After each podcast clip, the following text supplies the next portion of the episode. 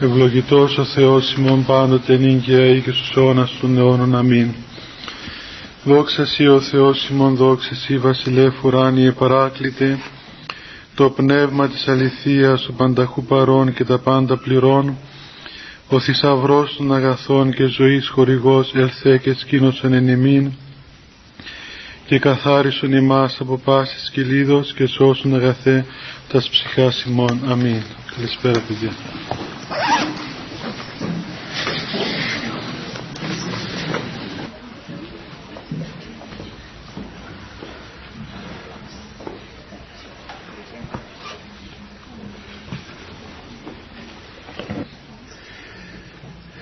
Την περασμένη φορά παιδιά είχαμε μιλήσει για, το, για τον μακαρισμό. Μακάρι ελεήμονες ότι αυτοί ελεηθήσονται και ήθελα να σας πω ακόμα έτσι μερικά πράγματα συμπληρωματικά και μετά να, δούμε μερικές απορίες γραπτές που έχετε φέρει εδώ σε αυτόν το κουτί. Να δούμε αν προλάβουμε να απαντήσουμε τι θα απαντήσουμε. Ε, εκείνο που λέμε πάντοτε, πάντοτε και είναι απαραίτητη προϋπόθεση να ξέρουμε είναι ότι ε, οι μακαρισμοί του Χριστού έχουν ένα σκοπό. Και ο σκοπός είναι ακριβώς ο άνθρωπος να προχωρήσει να ομοιωθεί με τον Θεό και η ομοίωση του Θεού δεν είναι εξωτερική, δεν είναι ηθική δεν είναι δηλαδή να πούμε τι έκανε ο Θεός ή ο Χριστός και να κάνουμε και εμείς εξωτερικά αλλά είναι η, η ενίκηση του Θεού Λόγου του Χριστού μέσα στην καρδία του ανθρώπου. Αυτό γίνεται κατά τρόπον πραγματικών, όχι κατά τρόπον φανταστικών αλλά κατά τρόπον πραγματικών, οντολογικών. Οπότε όταν ο άνθρωπος ε, μέσα στην καρδία του έχει την χάρη του Αγίου Πνεύματος των Χριστών, των Θεών, τότε μπορεί να, να λειτουργεί φυσιολογικά. Και αυτό το νόημα έχουν και οι μακαρισμοί του Χριστού και οι εντολές του Χριστού και όλη αυτή η παιδεία, η παιδαγωγία της Εκκλησίας να θεραπεύσει τον άνθρωπο, να τον βοηθήσει να λειτουργήσει φυσιολογικά όπως ο Θεός τον έπλασε καταρχάς και τον έβαλε μέσα στον παράδεισο. Ξέρουμε επίσης ότι ο Θεός είναι το αρχέτυπό μας. Εμείς είμαστε εικόνες του Θεού. Επλαστήκαμε από τον Θεό βάσει του Θεού. Δηλαδή είμαστε ας πούμε εικόνες του Θεού, να το πούμε έτσι ε, πώς τι σημαίνει κατοικώνα δηλαδή. Κατοικώνα σημαίνει ας το πούμε σήμερα μια φωτογραφία του Θεού. Δηλαδή ο Θεός δημιούργησε όντα όμοια με Αυτόν εικόνες του Θεού και με τη δυνατότητα να ενωθούν μαζί Του. Ξέρουμε ότι με την πτώση διεστράφηκε αυτή η, η καταφύση δημιουργία μας και έτσι πλέον ο Θεός παραμένει ως αρχέτυπο μας και εμείς τραυματισμένοι έχοντες μέσα στην ύπαρξη μας ας πούμε πολλές, πολλές διαστροφές, πολλές αρρώστιες ξεκινούμε αυτόν τον πνευματικό αγώνα μέσα στην Εκκλησία όχι για να σώσουμε την ψυχή μας με την έννοια την νομική, δηλαδή να πεταχτούμε από το καζάνι ας πούμε στον παράδεισο, από αυτήν την έννοια, αλλά για να θεραπεύσουμε την ύπαρξή μας, την προσωπικότητα μας, το πρόσωπό μας, το θεραπεύσουμε και να προχωρήσουμε σε αυτήν την κοινωνία, την ένωση μαζί με τον Θεό, που είναι και ο αρχικός προορισμός μας, που είναι και η καταξίωση της υπάρξεώς μας. Αυτόν τον σκοπό έχουμε. Εάν αυτό δεν γίνει στη ζωή μας, τότε οπωσδήποτε τα πράγματα λειτουργούν άρρωστα και η, η υπόστασή μας είναι ατελής. Είναι, ε, μη, δεν έχει βρει ακόμα δηλαδή τον προορισμό της, την ύπαρξή της. Όπως είπαμε την προηγούμενη φορά, ένα από τα κυριότερα στοιχεία, ας το πούμε, της, του προσώπου του Θεού, της υπάρξης του Θεού, μάλλον να το πω ε, το χαρακτηριστικό γνώρισμα της κινήσεως του Θεού προς τον άνθρωπο είναι ακριβώς αυτή η, η ελεήμονα διάθεσης. Και αυτό λέμε και στη λειτουργία, αλλά λέμε, το ξέρουμε και από την Γραφή, ο ίδιος ο Θεός ονόμασε τον εαυτόν του ελεήμον και ε, χαρακτήρισε τον εαυτόν τους ως ελεήμονα. Και έτσι λοιπόν, επειδή εμείς είμαστε κεκελεσμένοι Θεοί, είμαστε, έχουμε λάβει ας πούμε τη δυνατότητα, την εξουσία, την εντολή, ε, την πρόσκληση του Θεού να μοιάσουμε με Αυτόν, επειδή είμαστε παιδιά Του, έτσι λοιπόν δεν μπορούμε να μην μοιάσουμε τον Θεό αν δεν είμαστε ελεήμονες. η ελεημοσύνη, εντάξει, εξωτερικά μπορεί να την πει κανείς με αυτά που κάνουμε, ξέρω κάτι λεφτά που δίνουμε από εδώ από εκεί, κάτι παλιόρουχα που έχουμε, ας πούμε κάτι. Ε, Συνήθως αφού φορέσουμε τα ρούχα μας, αντί να τα πετάξουμε στο καλάθι, τα στέλνουμε στη Βόρεια Ήπειρο, ξέρω εγώ, στους φτωχούς. Έτσι. Ενώ οι χριστιανοί έκαναν το αντίθετο δηλαδή. Ε, έστελναν τα καλά και φορούσαν εκείνα τα οποία θα πέταγαν. Ε, ακριβώς η ελεήμων διάθεσης είναι η ίδια κίνηση που χαρακτηρίζει τον Θεό και αυτή η κίνηση είναι η μεγάλη αγάπη η μεγάλη αγάπη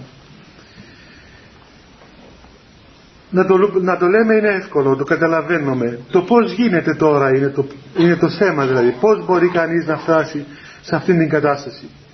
Καταρχάς πρέπει να μάθουμε παιδιά στη ζωή μας να μην προσπερνούμε τα γεγονότα της ζωής μας έτσι ε, απαρατήρητα.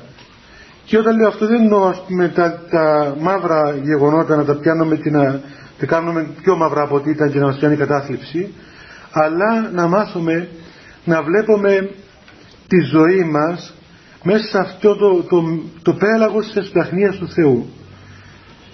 Και έτσι ξέρετε ότι ε, αν μάθουμε να έχουμε καλούς λογισμούς και έχουμε σωστή κρίση και σωστή, καθαρά μάτια τότε όλα τα πράγματα που έχουμε στη ζωή μας όλα τα πράγματα είναι τελικά ευεργεσίες.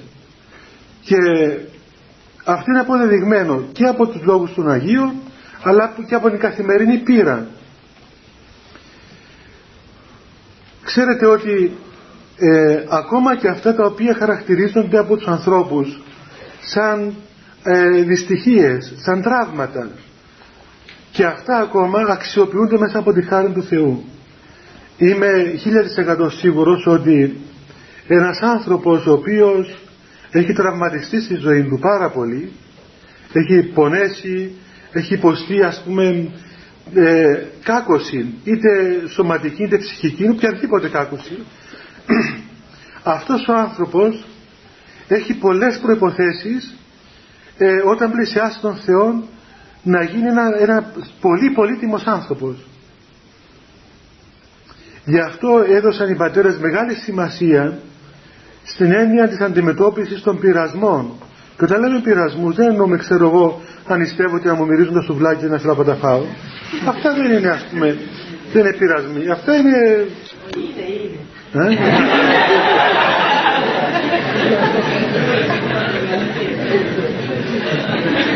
Είναι ψευτοπειρασμοί η παντελίτσα. Ψευτοπειρασμοί. Ναι. Το πολύ πολύ να πάει να φάει μια πίτα σουβλάκια. Ναι. Δύο. Αλλά οι πειρασμοί είναι οι δύσκολες περιστάσεις, οι πολύ δύσκολες περιστάσεις οι οποίες οδηγούν τον άνθρωπο σε ε, μεγάλη ας πούμε απορία και από παντού ο άνθρωπος είναι αβοήθητος και δεν βλέπει πουθενά φως. Δηλαδή μια, μια στένωση, μια δυσκολία ψυχική η οποία τον ταλαιπωρεί αφάνταστα και το αφήνει κατάλοιπα ακόμα στην ψυχή του. Αυτός ο άνθρωπος παιδιά εάν πλησιάσει σωστά τον Θεό και ενεργήσει χάρη μέσα του τότε γίνεται το εξής παράδοξο. Ο Θεός ο οποίος είναι ιατρός των ψυχών και των σωμάτων μας όπως λένε δεν θεραπεύει απλώς τα τραύματά μας δεν τα θεραπεύει σε τόσο σημείο ώστε να μην φαίνεται τίποτα ίχνος έτσι κανέναν ίχνος αλλά κάνει κάτι περισσότερο τούτου. Και ποιο είναι αυτό; Είναι ότι τα παλιά τραύματα τα κάνει πλέον προτερήματα.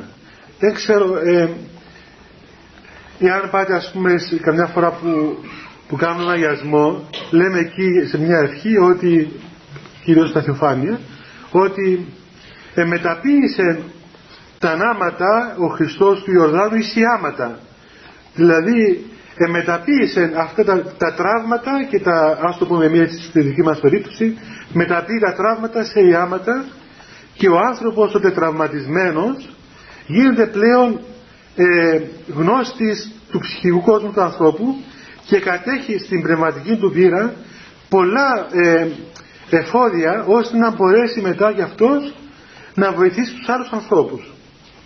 Γι' αυτό ξέρετε ότι στη ζωή των Αγίων ανθρώπων πολλές φορές ο ίδιος ο Θεός άφηνε ή μάλλον έσπροχνε ακόμα τους ανθρώπους τους Αγίους να περιπέσουν σε ποικίλους πειρασμούς σε μεγάλους πειρασμούς και σε πολλές θλίψεις διότι φαίνεται έτσι είναι η φύση του ανθρώπου. Όπως λέει και η παρεμία ο, πώς λέμε στην Κύπρο ο Χορτάτος τον νηστικό δεν τον σκέφτεται ε, πράγματι ένας άνθρωπος απείραστος ανήρα απείραστος αδόκιμος που λέει η Γραφή. Ένας άνθρωπος που δεν επηρεάστηκε στη ζωή του δεν επώνεσε, δεν τραυματίστηκε δεν πληγώθηκε, δεν έκλαψε αυτός ο άνθρωπος αυτός ο άνθρωπος είναι αδόκιμος. Είναι ένα πράγμα είναι σαν ένα, ένα ζυμάρι ας πούμε που ξέρω εγώ δεν ψήθηκε στο φούρνο αλλά το άφησαν ας πούμε σε ένα δωμάτιο και ξέρανε δεν τρώγεται αυτό το πράγμα. Ενώ το άλλο το καημένο που πήγε μέσα στο φούρνο μπορεί να ψήθηκε ας πούμε από παντού αλλά είναι εύγευστο έτσι το τρώμε ευχαρίστω. Ε, και είναι αυτό το φαινόμενο το οποίο ε, γίνεται μέσα από την πρόνοια του Θεού. Όχι διότι ο Θεός συνεργάζεται με τον κακό όχι. Ο Θεός ποτέ δεν συνεργάζεται με τον κακό και είναι αμέτωχος στον κακό μας ο Θεός.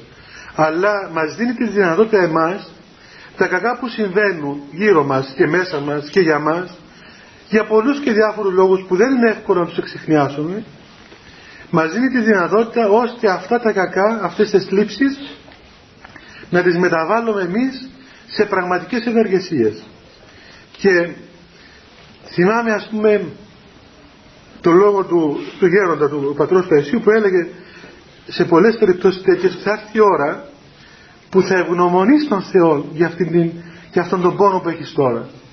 Και πράγματι αποδείχθηκε αυτό το πράγμα. Δηλαδή, ε, όλοι μας, λίγο πολύ, κάθε άνθρωπος, παιδιά, έχει περάσει στη ζωή του ε, πόνους, μικρούς, μεγάλους, τέλος πάντων, καθένας με το δικό του, τον, τον, τον σταυρό του.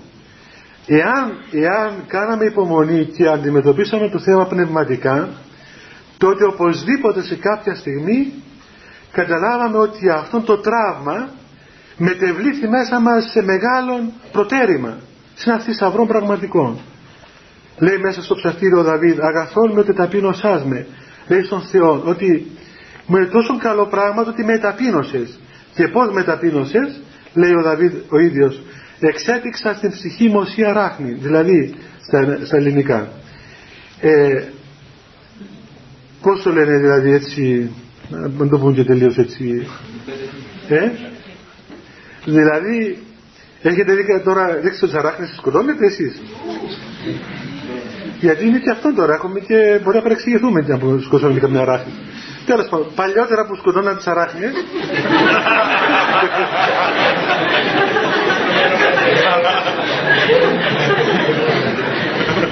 Όσοι θυμάστε, ας πούμε.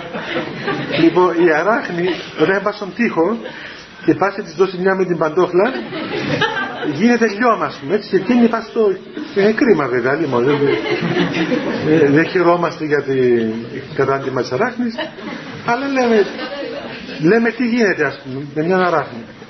Δηλαδή όταν, όταν, όταν πατάς ένα, ένα πράγμα έτσι και το λιώνεις και γίνεται λιώμα, έτσι λέει του Θεού, έλειωσε στην ψυχή μου σαν την αράχνη. Και μετά παρακάτω λέει και πάρας κατέραξάς. Δηλαδή με έπιασες έτσι από κάτω, με σήκωσες ψηλά και με μια κάτω και έγιναν χίλια κομμάτια. Με έσπασες δηλαδή. Αυτό το σπάσιμο, έτσι αυτό το πράγμα, αυτό το λιώσιμο, είναι σωτήριο. Μπορούμε να πούμε ότι ο άνθρωπος ο οποίος δεν έσπασε έτσι, δεν τρώγεται. Δεν τρώγεται. Είναι σαν τις γριές τις κότες, πώς που τις βράζεις γίνονται πιο, όχι νοστιμές, αλλά ε, πίζουν, ξέρω εγώ, τις τραβάς από εδώ από εκεί και δεν σφίγγουν, σαν το λάστιχο δεν, δεν ανοίγουν, δεν ε, γίνονται έτσι ας πούμε, ναι. Ε, και οι Άγιοι άνθρωποι επειδή ήξεραν αυτό το πράγμα, για αυτόν τον λόγο δεν απέφευγαν τις θλίψεις. Δεν απέφευγαν τις θλίψεις. Αντίθετα, ε, όχι τις επεδίωκα έτσι μαζοχιστικά, ας πούμε, αλλά τις άφηναν να ενεργήσουν. Όπως έκαμε ο Χριστός. Βλέπετε ο Χριστός όταν πήγε μπροστά στον Πιλάτο και ε, άρχισε να τον κρίνει ο Πιλάτος και του λέει, να τον ρωτάει διάφορα πράγματα. τότε ο Χριστός δεν το απαντούσε. Και του λέει ο Πιλάτος, καλά, σε μένα δεν απαντάς, δεν ξέρεις ότι έχω εξουσία να σε σταυρώσω και έχω εξουσία να σε απολύσω. Πες με έναν λόγο, μπορώ να σε απολύσω. Να... Και ο Χριστός δεν το απαντούσε. Ο Πέτρος, επειδή ακόμα ήταν, είχε κοσμικά μυαλά, έπιασε το σπαθί, ήθελε ξέρω εγώ να κάνει παλιγαριές. Αλλά ο Χριστός τον άφησε στον Πιλάτο να κάνει ό,τι ήθελε. Και αυτό δεν ήταν δηλία, ήταν μεγάλη γενναιότητα. Έτσι έκαναν και οι Άγιοι. Οι Άγιοι όταν γινόταν μια περίστασης δοκιμασίας, λήψεως, πειρασμού, αποτυχίας, οτιδήποτε, το άφηναν. Το άφηναν έτσι να γίνει. Και αυτοί παρέμεναν, ας πούμε, μέσα σε αυτήν την κατάσταση προσευχόμενοι, γιατί ήξεραν ότι όλα αυτά τα πράγματα γίνονται και τελούνται και δεν είναι όπως φαίνονται, αλλά όπως, όπως νοούνται μέσα στην πνευματική ζωή. Και τελικά ο πνευματικός νόμος άλλαζε την, την υπόθεση και αντί να καταστραφούν οι Άγιοι τελικά τελειοποιούν το τελειοποιούν το πνευματικά και γίνονται άνθρωποι του Θεού λένε οι πατέρες ότι αυτό που είπατε ο Πέτρος θυμάστε ο Πέτρος που ε, αρνήθηκε τον Χριστό τρεις φορές και τον αρνήθηκε χωρίς λόγο. Δεν τη φοβήθηκε εκείνη η κοπέλα. Πήγε εκείνη η πυρέτρια και άρχισε να του λέει εκεί σου με το αυτό και αυτός που δεν φοβόταν και υποσχόταν και αυτά μετά αρνήθηκε. Δεν ξέρω δεν τον είδα εγώ αυτόν τον άνθρωπο. Ούτε τον ξέρω ούτε ποιος είναι ούτε τίποτα. Τέτοια, τέτοια πτώση δηλαδή ακριβώς ο Θεός επέτρεψε αυτήν την πτώση των Πέτρων για να μάθει ο Πέτρος εκ της πείρας του τι σημαίνει άνθρωπος ώστε να είναι ελεήμον ο Πέτρος διότι ο Πέτρος λόγω του ότι ήταν πολύ ορμητικός και πολύ φλογερός δεν μπορούσε να συγκαταβεί στον άνθρωπο και δεν μπορούσε να καταλάβει τι σημαίνει ανθρώπινη ασθένεια και τι σημαίνει ανθρώπινη αδυναμία. Ενώ όταν ο άνθρωπος καταλάβει αυτό το πράγμα, ξέρετε, αντιμετωπίζει πολύ σωστά πρώτα απ' όλα τον εαυτό του. Έτσι. Κοιτάξτε παιδιά, είμαστε άνθρωποι. Το ενδεχόμενο των πτώσεων και της αμαρτίας και το, το, των οποιοδήποτε λαθών είναι πάντοτε μπροστά μας. Είναι κάτι που είναι μέσα στην ύπαρξή μας. Δεν είναι κάτι ξένο προς εμάς. Γι' αυτό εάν μάθουμε ας πούμε ακριβώς το γεγονός της υπόστασής μας τότε γινόμαστε ελεήμονες και προς τον εαυτό μας. Με την καλή έννοια. Και η καλή έννοια είναι ότι δεν αφήνουμε ας πούμε να βυθιστούμε στην απόγνωση στην αποθάριση μας και τα τέλεια του γιατί, γιατί να το κάνω, γιατί να το σκεφτώ, γιατί να το πω, γιατί να ενεργήσω έτσι, γιατί να μην τελειώνω. Και, και γίνεται ένας χάφτος κύκλος. Ένα σκότος το οποίο διαδέχεται το άλλο σκότος και το ένα είναι πυκνότερο από το προηγούμενο. Και όλα αυτά δεν είναι εκ του Θεού. Όλα αυτά πράγματα βγαίνουν γιατί σαν να ας πούμε δεν ξέρουμε τον εαυτό μας. Θα καλά δεν ξέρεις ότι είσαι άνθρωπος δεν ξέρεις το πράγμα το απλό μάθε το μέσα από τις πτώσεις σου Λέει κάπου, κάπου στο γεροντικό, παιδιά, για να διαβάζετε το γεροντικό και μην φοβάστε, δεν θα γίνετε καλογρίες. άμα, άμα διαβάζετε το γεροντικό. Λοιπόν, λέει το γεροντικό κάπου ότι πήγε ένας, ένας νεαρός μοναχός και δεν τρέπεται το γεροντικό, δεν είχε, δεν είχε κόμπλεξη οι ασκητές της ερήμου να γράφουν ότι οι μοναχοί είχαν, είχαν σαρκικούς πολέμους. Βέβαια, αν το γράφαν σήμερα, πού θα λέγανε το πράγμα; Δηλαδή, ε, εμάς μας έφαγε ας πούμε βιτρίνα. Δηλαδή, να μην πούμε τίποτα λες και είναι, είναι υπεράνθρωπα όντα ή της Εκκλησίας άνθρωποι. Άνθρωποι είναι, σαν και εμάς. Λέει λοιπόν το γεροντικό ότι ένας μοναχός είχε σαρκικούς πολέμους και πήγε σε έναν αβά, σε ένα γέροντα. Και του λέει αβά πολεμούμε πολύ από, το, από τους πειρασμούς της πορνείας και δεν ξέρω τι να κάνω. Ο κύριος ήταν Άγιος άνθρωπος, ο ασκητής, αλλά ήταν άνθρωπος άπειρος. Δεν είχε γνώση τι σημαίνει σαρκικός πόλεμος. Οπότε του λέει τέκνον εσύ μοναχός να πολεμήσει από αυτά τα πράγματα και να έχει τέτοιου λογισμούς, αυτό το πράγμα δεν είναι έργο του μοναχού. Δεν είναι, δεν είναι, είναι, είναι αντίθετο προς το σχήμα των μοναχικών. Δεν είναι καλό πράγμα αυτό. Όταν τα άκουσε αυτό το πράγμα ο μοναχός απελπίστηκε και λέει άρα, άρα λοιπόν εγώ δεν είμαι για μοναχός. Τι να κάνω, θα πάω να φύγω. Θα φύγω να πάω να χαθώ. Έπεσε σε απελπισία και άρχισε να φεύγει. Να περπατά στην έρημο να φύγει. Στον δρόμο βρήκε έναν άλλο γέροντα νομίζω του να βάσει σόι. Του λέει πού πας, εκείνος τον είδε με τη χάρη του Αγίου Πνεύματος που είχε. Του λέει πού πηγαίνεις πάτερ, λέει ε πάω στην πόλη. Τι, τι θα πας να κάνεις στην πόλη; Ε, τότε οι μοναχοί δεν πήγαιναν στην πόλη. Λοιπόν, ε, τι, θα, τι θα κάνεις στην πόλη, λέει δυστυχώς έχω πολέμους αυτά και είπα στον τάδε γέροντα ότι έχω πολέμους και μου είπατε αυτό δεν είναι έργο του μοναχού και αφού δεν μπορώ να είμαι μοναχός θα εγκαταλείψω το σχήμα του μοναχικού θα φύγω πάνω να καθώ.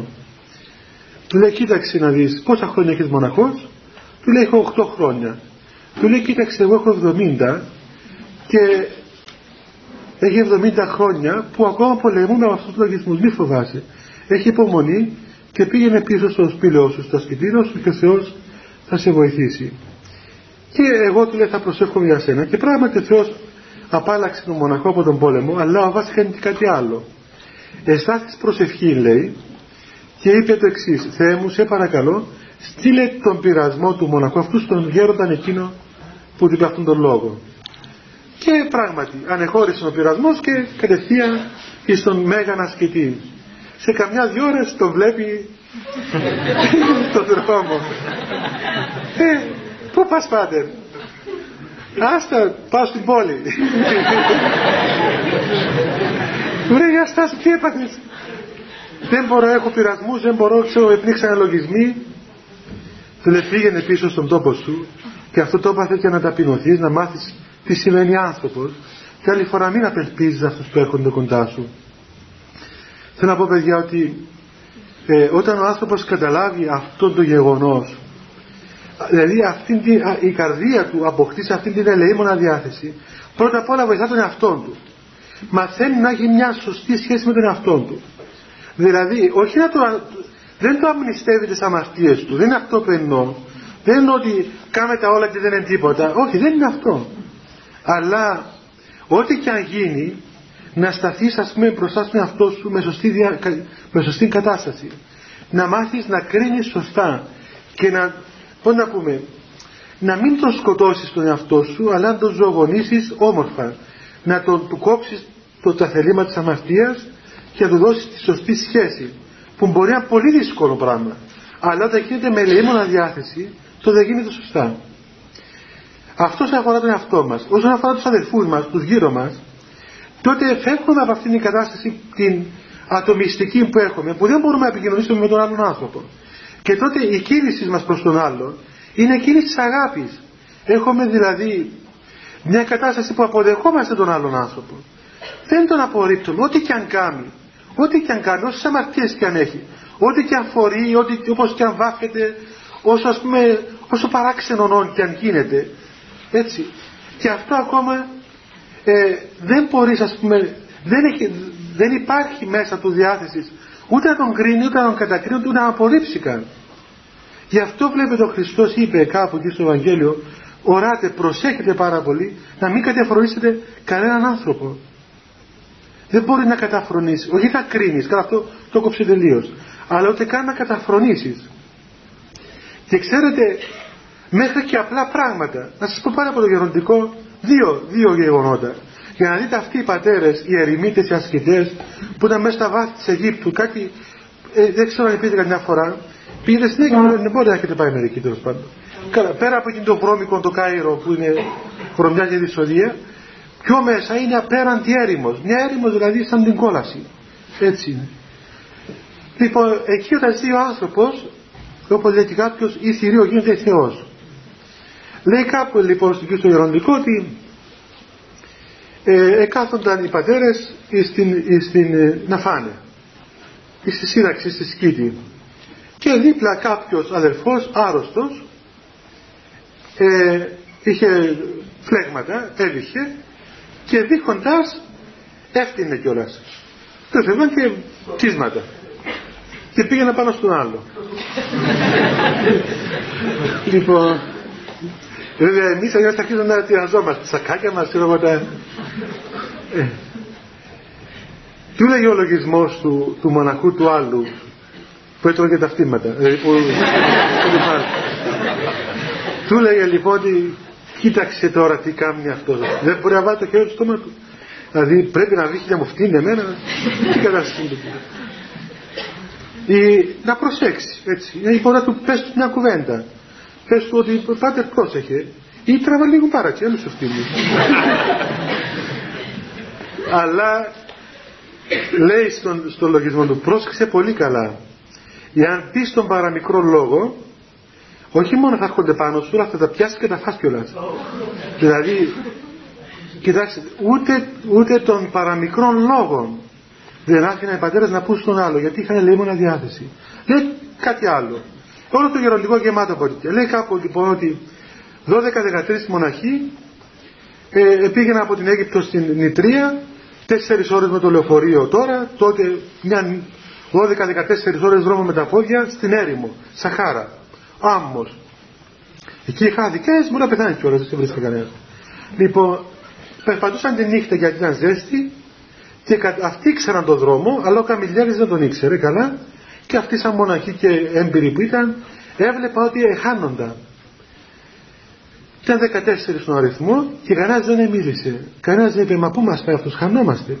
Δεν τους έπαιρνε αλλού, αλλού ήταν η σκήτα, αλλού πήγαιναν εκεί.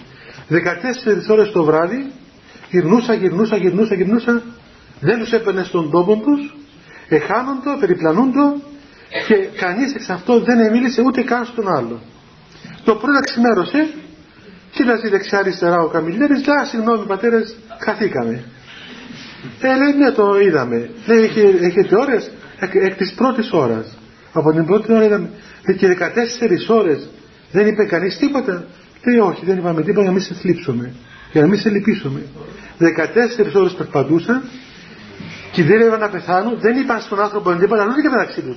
Να πω ρε μου στραβώσουν αυτούς που είμαστε. Ή να πει ένας στο άλλο. Να πει ένας στο άλλο κάτι. Τίποτα απολύτως. Λέει κάπου, να σας πω για ένα τρίτο. Λέει, ρώτησαν έναν αβά, τον αβά πειμένα. Λέει «Ε, στην εκκλησία ο διπλανός μου κοιμάται. Ε, ξέρετε, εμείς στα μοναστήρια σκονόμαστε νύχτες, μεσάνυχτα, αγρυπνίες και μια φορά κοιμόμαστε κιόλας. και οι επισκέπτες μας κοιμούνται. ναι. Λέει, θέλεις να, να του σπρώξω λίγο έτσι να, να ξυπνήσει, αφού κοιμάται, τι να του πω, ξύπνα, μην κοιμάσαι. Λέει ο Βάσπημένας, εγώ αν ήμουν, θα του έπαιρνα και ένα μαξιλάρι, να του βάλω εκεί στο, στο κεφάλι του, να μην θα κοιμηθεί ακόμα καλύτερα, να μην χαλάσει την ύπνο του. Ξέρετε γιατί το κάνουν αυτό το πράγμα, παιδιά, οι πατέρες; Βέβαια ήταν άνθρωποι, ξέρετε, απειλαγμένοι ανθρωπαρεσκιών. Δεν είχαν ανθρωπαρέσκειες, τίποτα απολύτως, τίποτα. Μάλιστα ήταν καμιά φορά τόσο προκλητική στην ανθρωπαρέσκεια που κάνουν και τους τρελούς ή κάνουν πράγματα που μερικούς τους σκανδάλιζαν, ας πούμε. Αλλά αυτό βγαίνει από, από κάτι άλλο. Από τη μεγάλη αίσθηση της ελεημοσύνης του Θεού. Δηλαδή το πόσο ο Θεός αγαπάει εμάς.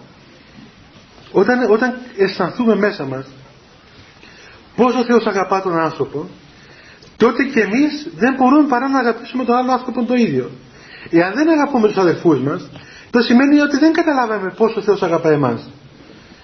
Και ο Θεός από απλά πράγματα, μικρά πράγματα, συμβαίνει να μας σώσει. Να σας πω ένα απλό παράδειγμα έτσι που γίνεται στις μέρες μας. Δεν το ξέρει, δεν το γράφουν αυτές οι εφημερίδε. Λοιπόν, αλλά το άκουσα από τον ίδιο τον άνθρωπο, που είναι πολύ απλό. Κάποιος άνθρωπος πριν μερικούς μήνες εναβάγησε στη θάλασσα, στην Κύπρο. Τώρα έπιασε μια μανία όλου και αγοράζουν βάρκε και πάνε ψάρι, λευκοσιάτε ιδίω. Ε, τσιπαφίδε, ξέρω εγώ. Ναι. Ε, κάνουν μια βάρκα και πάνε, αφού δεν ξέρουν από θάλασσα. Εγώ ξέρω, διότι στο Αγιοδόρος είμαστε μες στις θάλασσες. Τώρα, είναι δύσκολο πράγμα, διότι εύκολα μπορεί να πνιγείς, ας πούμε, να αλλάξει ο καιρός. Τέλος πάντων. Κάποιος άνθρωπος, εδώ Κύπριος, ήταν πολύ πολύ υβριστής άνθρωπος. Ήβριζε, έλεγε σχρόλογα, ξέρω εγώ, ήβριζε τον Χριστόν την Παναγία, τους παπάδες, εμένα μάλιστα, γιατί κάτι γειτόνισσες του ήταν ξομολογούν κοντά μου και Α, το άκουγα και εγώ. Λοιπόν, ε, τέλος πάντων αυτός δεν είχε ουδέμια σχέση με την εκκλησία. Καμιά σχέση απολύτως, τίποτα. Και ύβριζε πάρα πολύ. Δηλαδή ούτε, ούτε από μικρό παιδί δεν πήγαινε στην εκκλησία.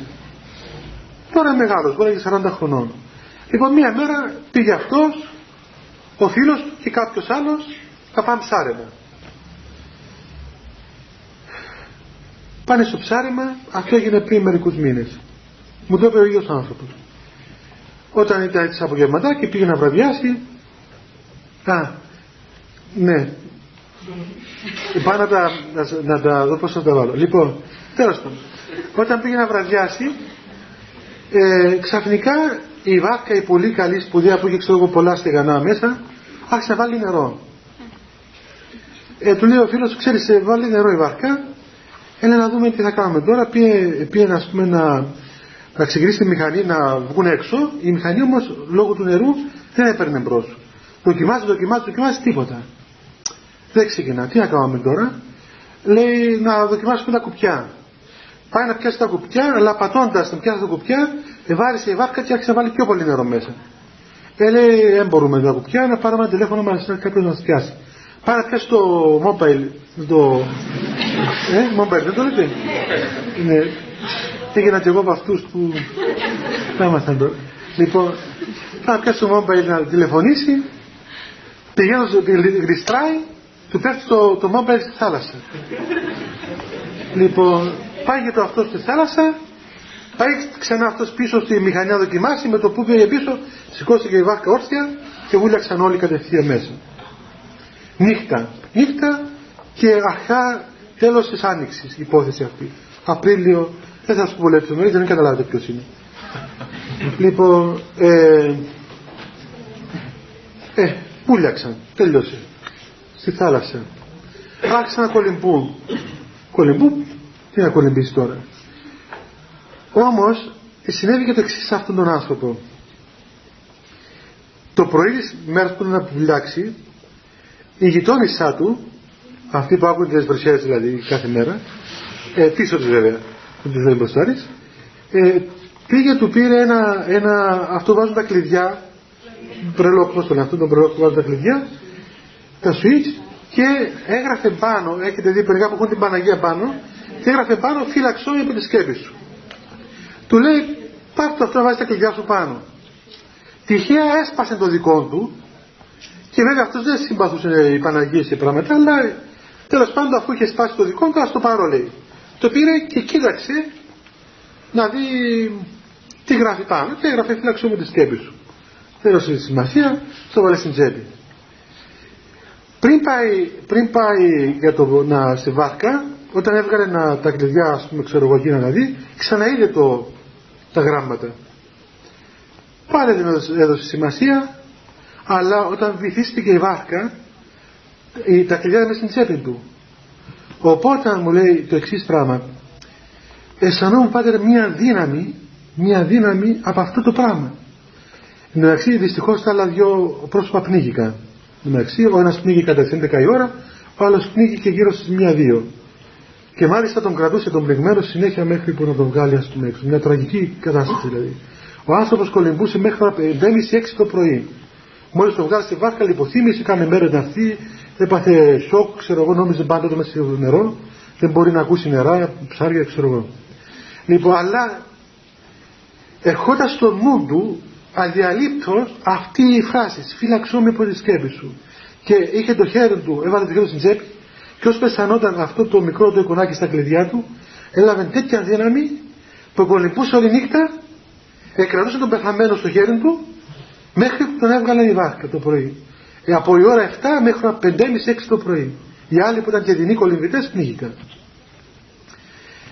κοιτάξτε να δείτε τώρα το εξής πράγμα να δείτε δηλαδή τι σημαίνει ελεημοσύνη του Θεού. Είναι ένα απλό πράγμα, τόσο απλό πράγμα. Είναι τόσο απλό πράγμα που φαίνεται για μας τόσο ευκαταφρόνητο. Ο Θεός βρήκε ευκαιρία από αυτό το πράγμα να τον πιάσει αυτόν τον άνθρωπο και να τον σώσει. Και δεν είναι ότι σώθηκε από τον πνιγμό. Διότι εντάξει, το να πνιγείς να πούμε βιολογικά και να πεθάνεις, καλά, κάποια στιγμή θα πεθάνουμε. Ε, δεν είναι στα, στα 40 μας, στα 50 μας, στα 80 μας, δεν έχει και πολύ διαφορά δηλαδή. Δεν είναι τίποτα αυτό αλλά η πνευματική, ο πνευματικός πνιγμός να μην συμβεί και να, να ζήσει ο άνθρωπος αιώνια, αυτό έχει σημασία.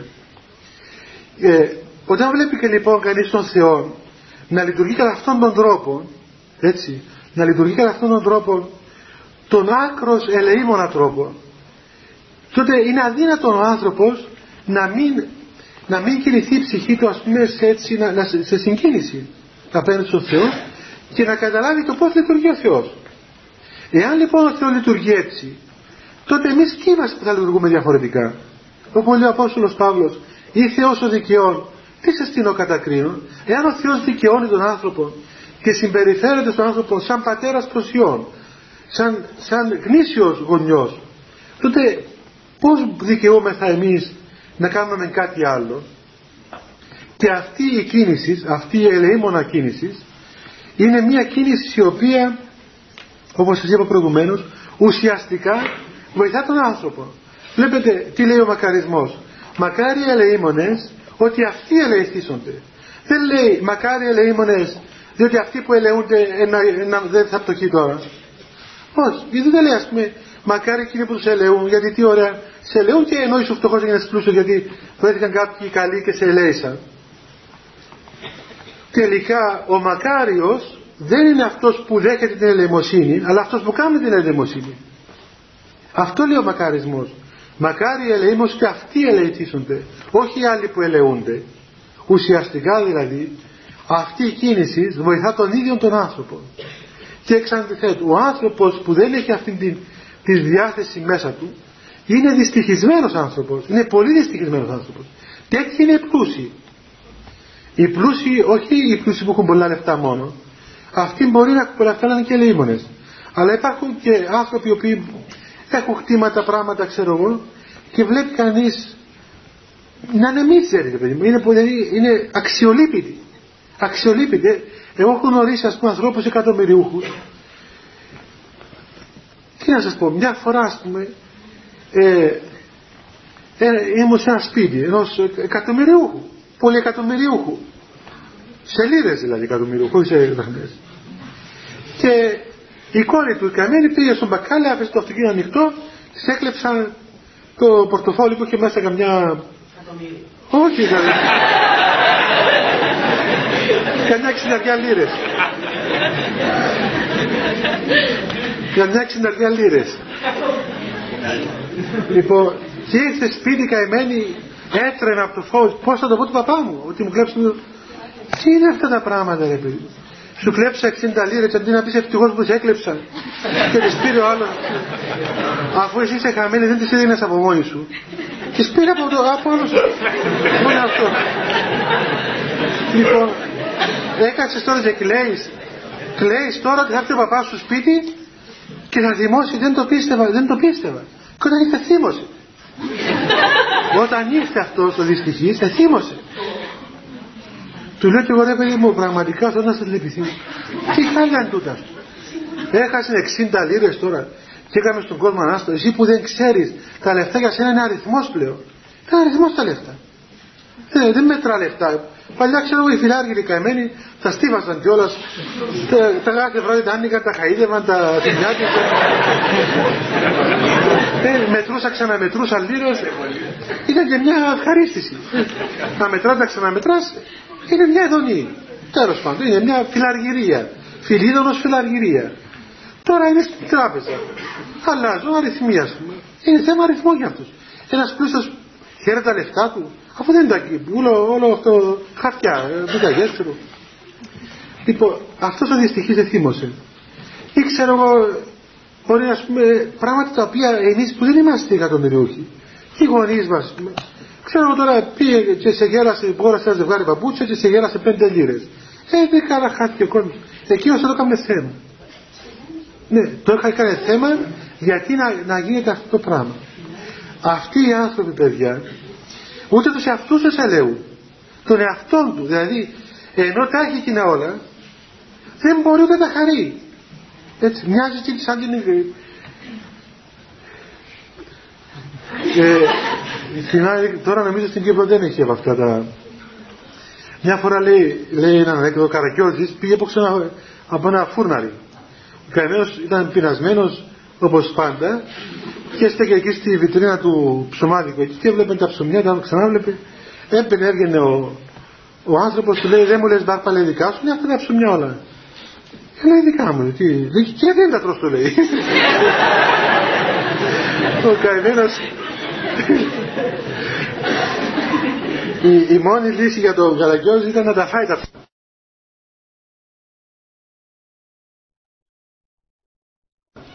να ξέρετε ότι τα πιο δυστυχισμένα παιδιά είναι τα παιδιά των πλουσίων.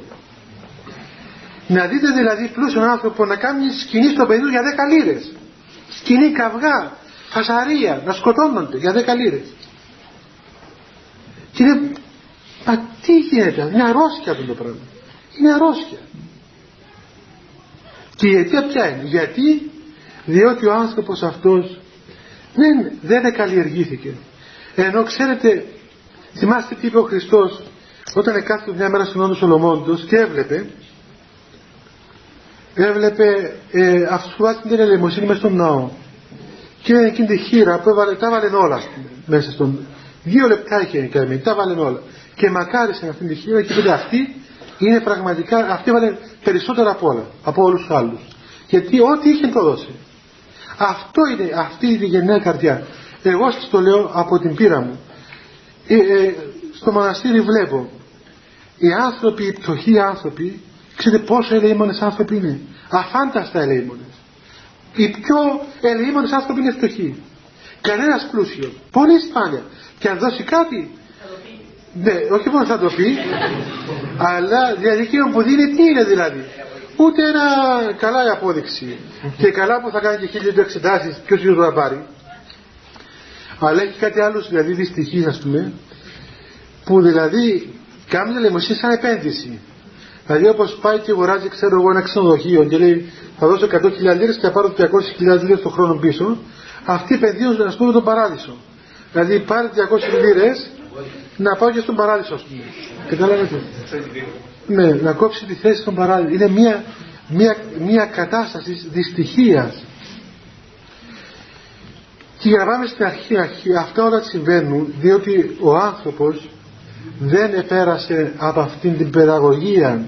Ή όταν την επέρασε, αν την επέρασε στη ζωή του αντί να την δεχτεί ευεργετικά με το Πνεύμα του Θεού την δέχτηκε κοσμικά και είχε κόμπλεξ καταπίεσης και μόλις βγήκε από πάνω τώρα πατά τους άλλους όπως συμβαίνει στο στρατό όσοι πήγαν στο στρατό ξέρετε τι συμβαίνει μεταξύ παλιών και νέων ας πούμε έτσι ο παλιός ο κύριος παλιός, ο οποίος κάποτε ήταν νέος, τις έτρωγε από τον άλλον παλιό. Και μόλις επάλυθηκε ο νέος, δέρνει τον άλλον νέο. Ε, αυτό είναι ψυχοπάθεια, σχιζοφρένεια. Ναι, είναι στρατιωτική σχιζοφρένεια. Διότι, ναι, διότι, τι είναι αυτό, εάν τις έφαγες από τον παλιό εσύ που ήσουν νέος και είχες καλή διάθεση, θα, τότε όταν εσύ επάλυνες, θα γινώσουν πολύ καλύτερος προς τους νέους γιατί ήξερες τι σημαίνει αυτό το πράγμα. Για να γίνεις χειρότερος σημαίνει αυτό το πράγμα δεν το, ε, δεν το δέχτηκες ευεργετικά.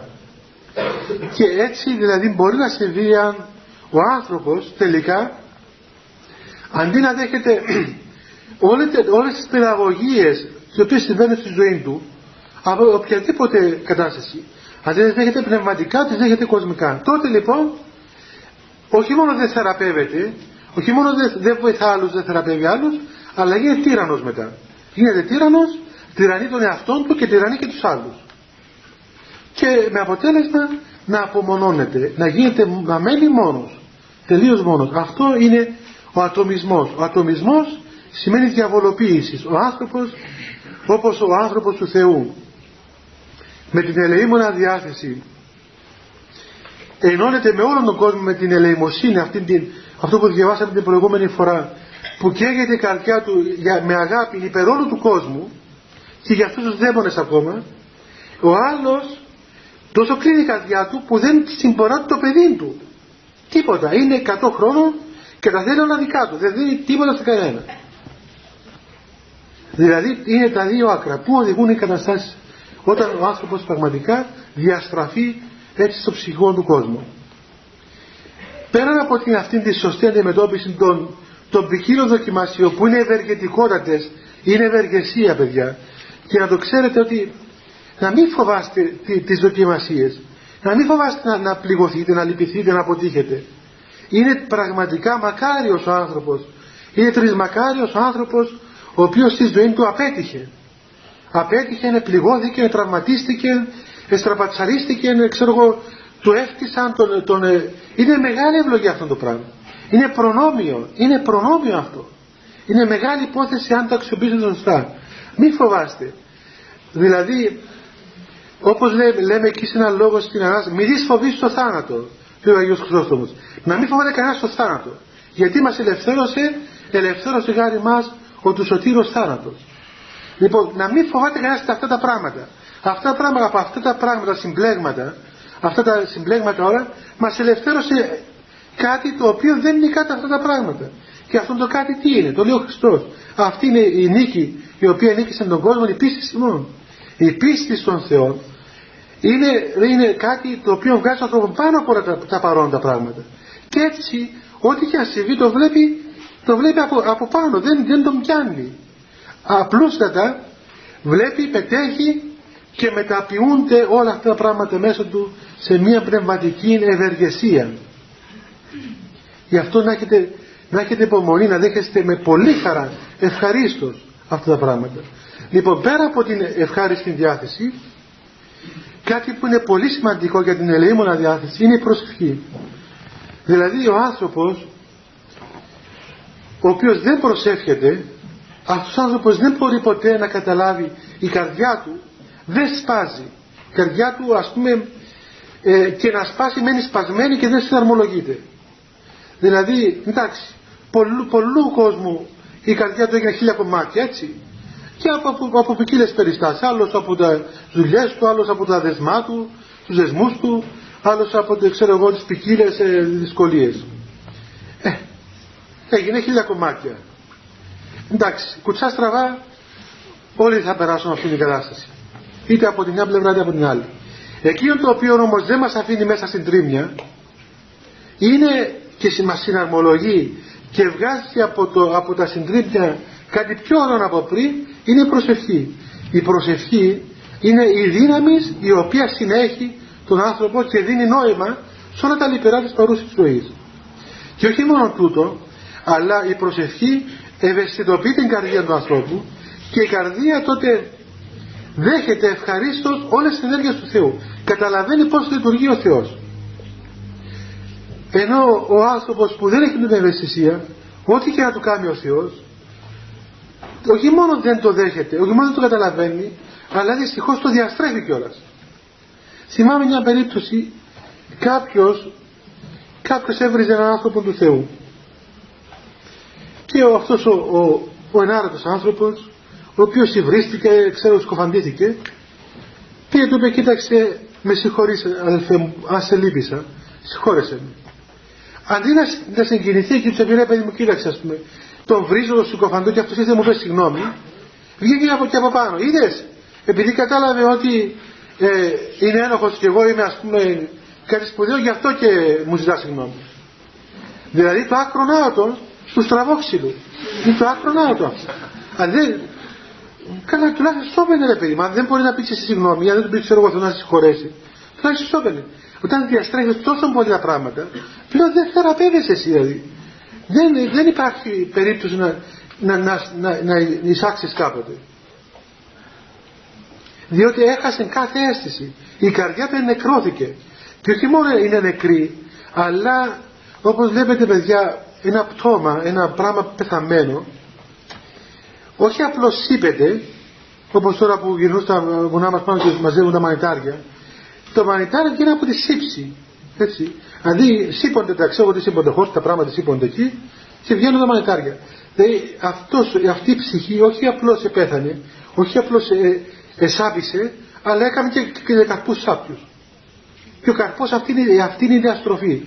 Δηλαδή η χριστότητα του Θεού, η αγαθοσύνη του Θεού, η εσπλαχνία του Θεού, τουλάχιστον αν δεν σε συγκινεί, ας σε αφήσει σε μια ας πούμε σιωπή. Γίνεσαι και, γίνεσαι και κατά του Θεού λόγω ακριβώς της ελεημοσύνης του. Είναι το άκρο άτομο της, της διαστροφής του ανθρώπου. Αυτό συμβαίνει όταν ο άνθρωπος δεν προσεύχεται. Γι' αυτό πρέπει να μάθουμε. Να δώσουμε χρόνο στον εαυτό μας να προσκαρτερεί στην προσευχή. Να, όπως λέει ο Απόστολος Πέτρος, τι προσευχή προσκαρτερείτε. Να έχετε καρτερία. να, να μάθετε την προσευχή παιδιά. Είναι όπως το φαγητό. Όταν, όταν πάτε και τρώτε, ας πούμε, και διαβάζετε και τρώτε, έτσι, μερικοί μου το βιβλίο απέναντι και τρώω και διαβάζω. Ναι. Ή, ή περπατούν και εγώ θυμάμαι κάτι έτσι Πόσο λέτε αυτούς τους τύπους που περπατούν και παίρνουν το βιβλίο και διαβάζουν. Ναι. Λοιπόν, είχαμε τελειώσει κάτι τότε στο πανεπιστήμιο, ε, έπιανε ξέρω εγώ τον καφέ και πήγαινε πάνω κάτω και, και λέγε το μάθημα και πήγαινε τον ΕΣ. Ε, στάσου ρε παιδί μου, στάσου. Τι είναι το πράγμα. Κάτσε και σε αυτό το πράγμα και πει δόξα ο Θεός. Δηλαδή, είναι ανθρώπινο αυτό. Κάτσε να φας, ας πούμε, σωστά ξάπλωσα και είναι σωστά και σταμάτα αυτά τα εξτρεμιστικά πράγματα. Αυτό είναι ένας βιασμός της φύσεως. Δεν είναι σωστά πράγματα. Λοιπόν όταν λοιπόν όπως όταν καθόμαστε να φάμε και λέει το λέει και η υγιεινή και η ιατρική ας πούμε να κάτσεις να μην σκέφτεσαι τίποτα και κάτσε και φάει το φαγητό σου ευχαριστώντας και ευλογώντας και ευγνωμονώντας το Θεό. Το λέει και η προσευχή. Ευχαριστούμε στη Χριστέ ο Θεός ημών ότι ενέπλεσα σημάσουν το πηγείο των αγαθών. Θέλετε πάμε να φάμε και λέμε ευχαριστούμε σε Χριστέ μου που μας συνέπεσε μόνο τα πήγε αγαθά σου. Τώρα πάνε να φάνε και βλαστημού. Βλαστημού, ε, τσακώνονται, δέρνονται, περάσουν πράγματα, ας πούμε. λοιπόν, περισσότερο πρέπει να συμβαίνει στην προσευχή. Τουλάχιστον να αφιερώσουμε 10 λεπτά, 10 λεπτά, 5 λεπτά, 2 λεπτά προσευχής, αλλά προσευχής, κάτσε εκεί, ηρέμησε. Μη σε πιάνει το, η αγωνία και το άγχος. Και δώσε χρόνο στην προσευχή. Η προσευχή είναι αυτή που θα σε θρέψει πνευματικά, θα κινήσει την ψυχή σου. Τέλος πάντων ρε παιδί μου δεν είσαι μόνο εγκέφαλος. Κατάλαβε το. Δεν είσαι εγκέφαλος.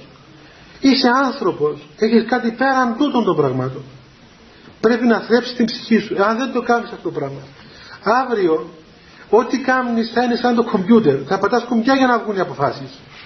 Λοιπόν, και όταν πας, ας πούμε, και να παντρευτείς ακόμα, θα τη βάζεις τη γυναίκα σου μέσα στο κομπιούτερ να δεις, ας πούμε, πόσα προτερήματα έχει και πόσα μερεκτήματα σου απαντήσει στο κομπιούτερ θα την πάρεις. Όπως τώρα μερικοί που βγάζουν την τύχη τους από το κομπιούτερ. Έχει κομπιούτερ, λέει, που βγάζουν την τύχη τους. Δεν ξέρω να κάνουν και καφέ και πίνουν.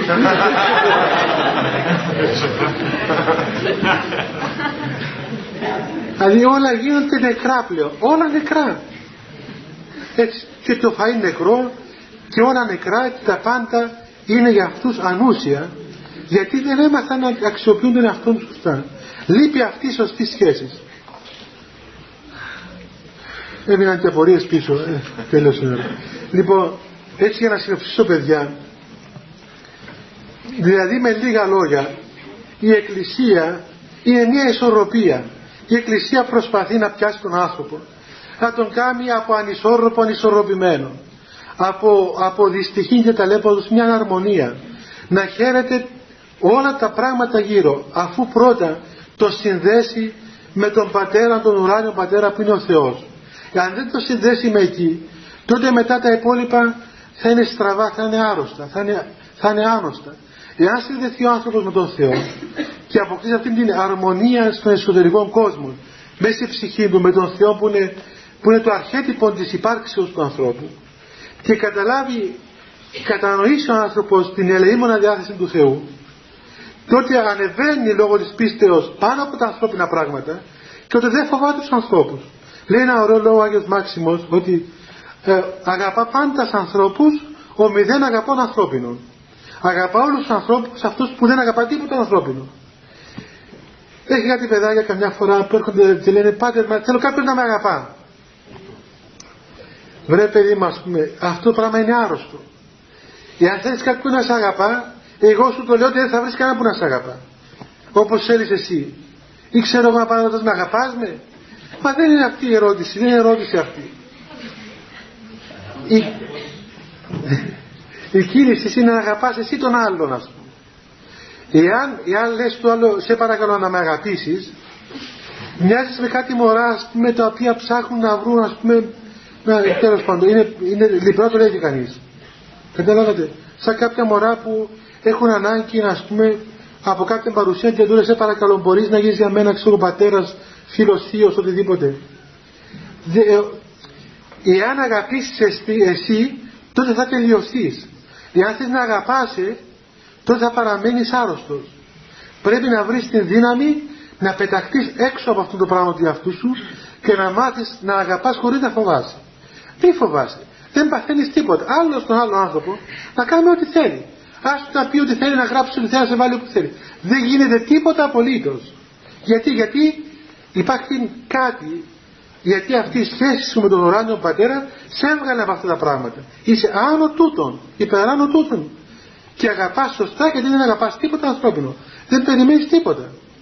Δεν πληγώνεσαι. Αυτός που αγαπάς σωστά δεν πληγώνεται ποτέ. Δεν απογοητεύεται ποτέ. Δεν παθαίνει τίποτα. Δεν είδα εγώ άνθρωπο, ενώ έχω δει πολλούς ανθρώπους του Θεού που τους κατηγόρησαν, τους κοφάντησαν, ξέρω εγώ. Και ήταν πολύ ευχαριστημένοι με όλους. Όλοι πάρα πολύ καλοί. Πάρα πολύ καλοί. Μέχρι που καμιά φορά καταντά και γελίο δηλαδή. Ε, Εμείς είχαμε κάτι τέτοια γεροντάκια. Πάτερ εξαίρεση, είναι πάρα πολύ καλός άνθρωπος. Πάρα πολύ καλός. Είχε ένα πατέρα Διογέννη, εκρεβμένο. Και αυτός ήταν, ήταν και ιερέας και πνευματικός. Και δεν τον έφτανε που ήταν και έτσι, την τόση απλότητα. Έπιανε να συστήσει και διάφορα ας πούμε παιδιά, ξέρω εγώ, καμιά φορά με έβλεπε κανένα που να τους συστήσει εδώ εκεί, για, για προξένια, ας πούμε αυτά, ή για δουλειές. Και, και, και είναι πάρα πάρα πάρα πολύ καλός άνθρωπος.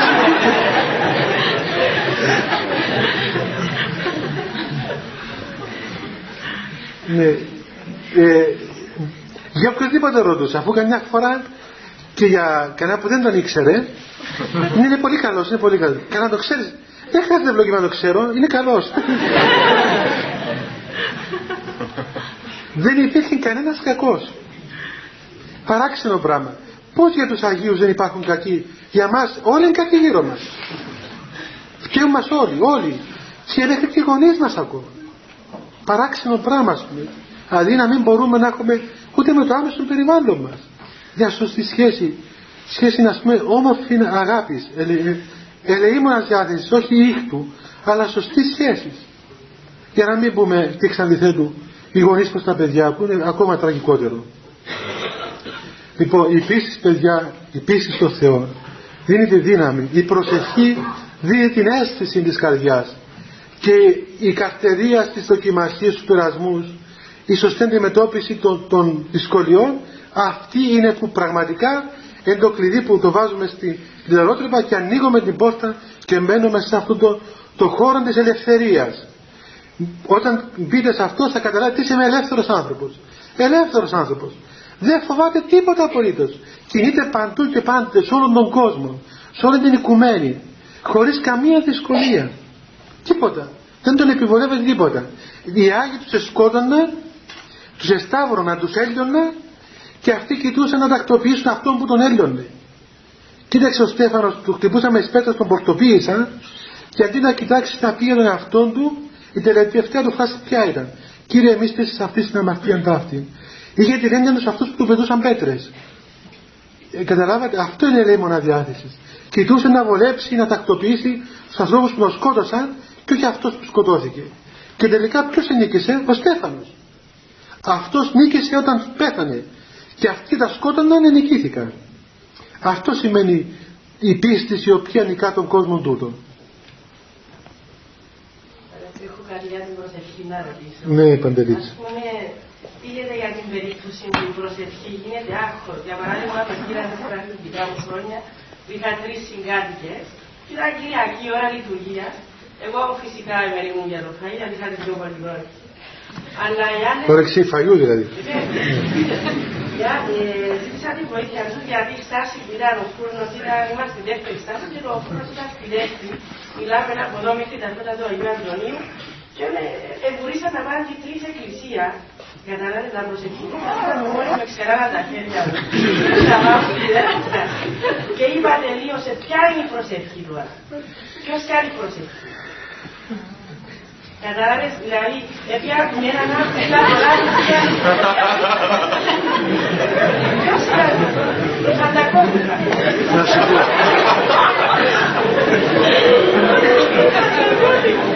Να σου πω, Παντελής. Επειδή στην εξομολόγηση λέγοντας και με μια δουλειά από αυτές που λέτε. Ναι. να σου πω τι γινόταν. Ε, αυτές που πήγαν εκκλησία χωρίς να πάνε να ψουμνήσουν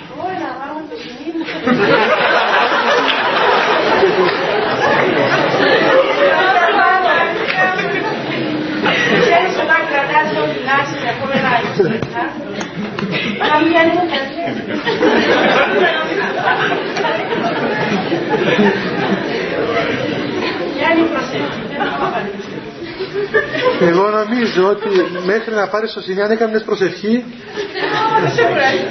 είσαι να ξεκουραστείς στο τέλος και αν έλεγε ας πούμε κοίταξε δεν περάζει που πήγαν οι αδελφές μου ας πούμε στην εκκλησία και εμένα μου έμενε το σημείο στο χέρι ε, θα ήταν πολύ ωραία εμπειρία έτσι. αλλά το θέμα είναι ότι κοίταξε σε κάθε κατάσταση εμείς πρέπει να κοιτάζουμε να κοιτάζουμε τον εαυτό μας δηλαδή εμείς τώρα εμείς τι κάνουμε τώρα εμένα μου έμεινε ας πούμε η αδικία. Εντάξει μου έμεινε η αδικία. Όταν αξιοποιήσουμε την αδικία σωστά τότε η αδικία γίνεται ευλογία. Και αυτοί που πήγαν και αυτές που πήγαν ας πούμε αυτές ε, θα, θα, δούμε τι θα κάνουν μετά που θα αυτόν τον τρόπο το φαγητό θα σου λένε μπράβο Μαντελίτσα.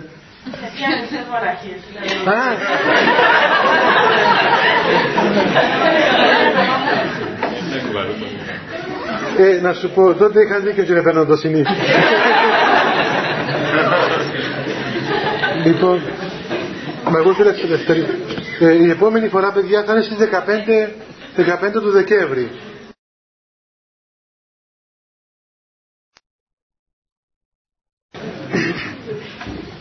Χριστέ το φως του αληθινών, το φωτίζουν και αγιάζουν πάντα άνθρωπον ερχόμενοι στον κόσμο, σημειωθεί πέφημάς το φως του προσώπου, είναι ένα αυτό ψώμεθα φως του απρόσιτον, και κατεύθυνον τα διαβήματα ημών προς εργασία των εντολών σου πρεσβείες, Παναχάντου σου Μητρός και πάνω στον Αγίον Αμήν, διευχών των Αγίων Πατέρων ημών, Κύριε Σου Χριστέ ο Θεός ελέησον ημάς Αμήν.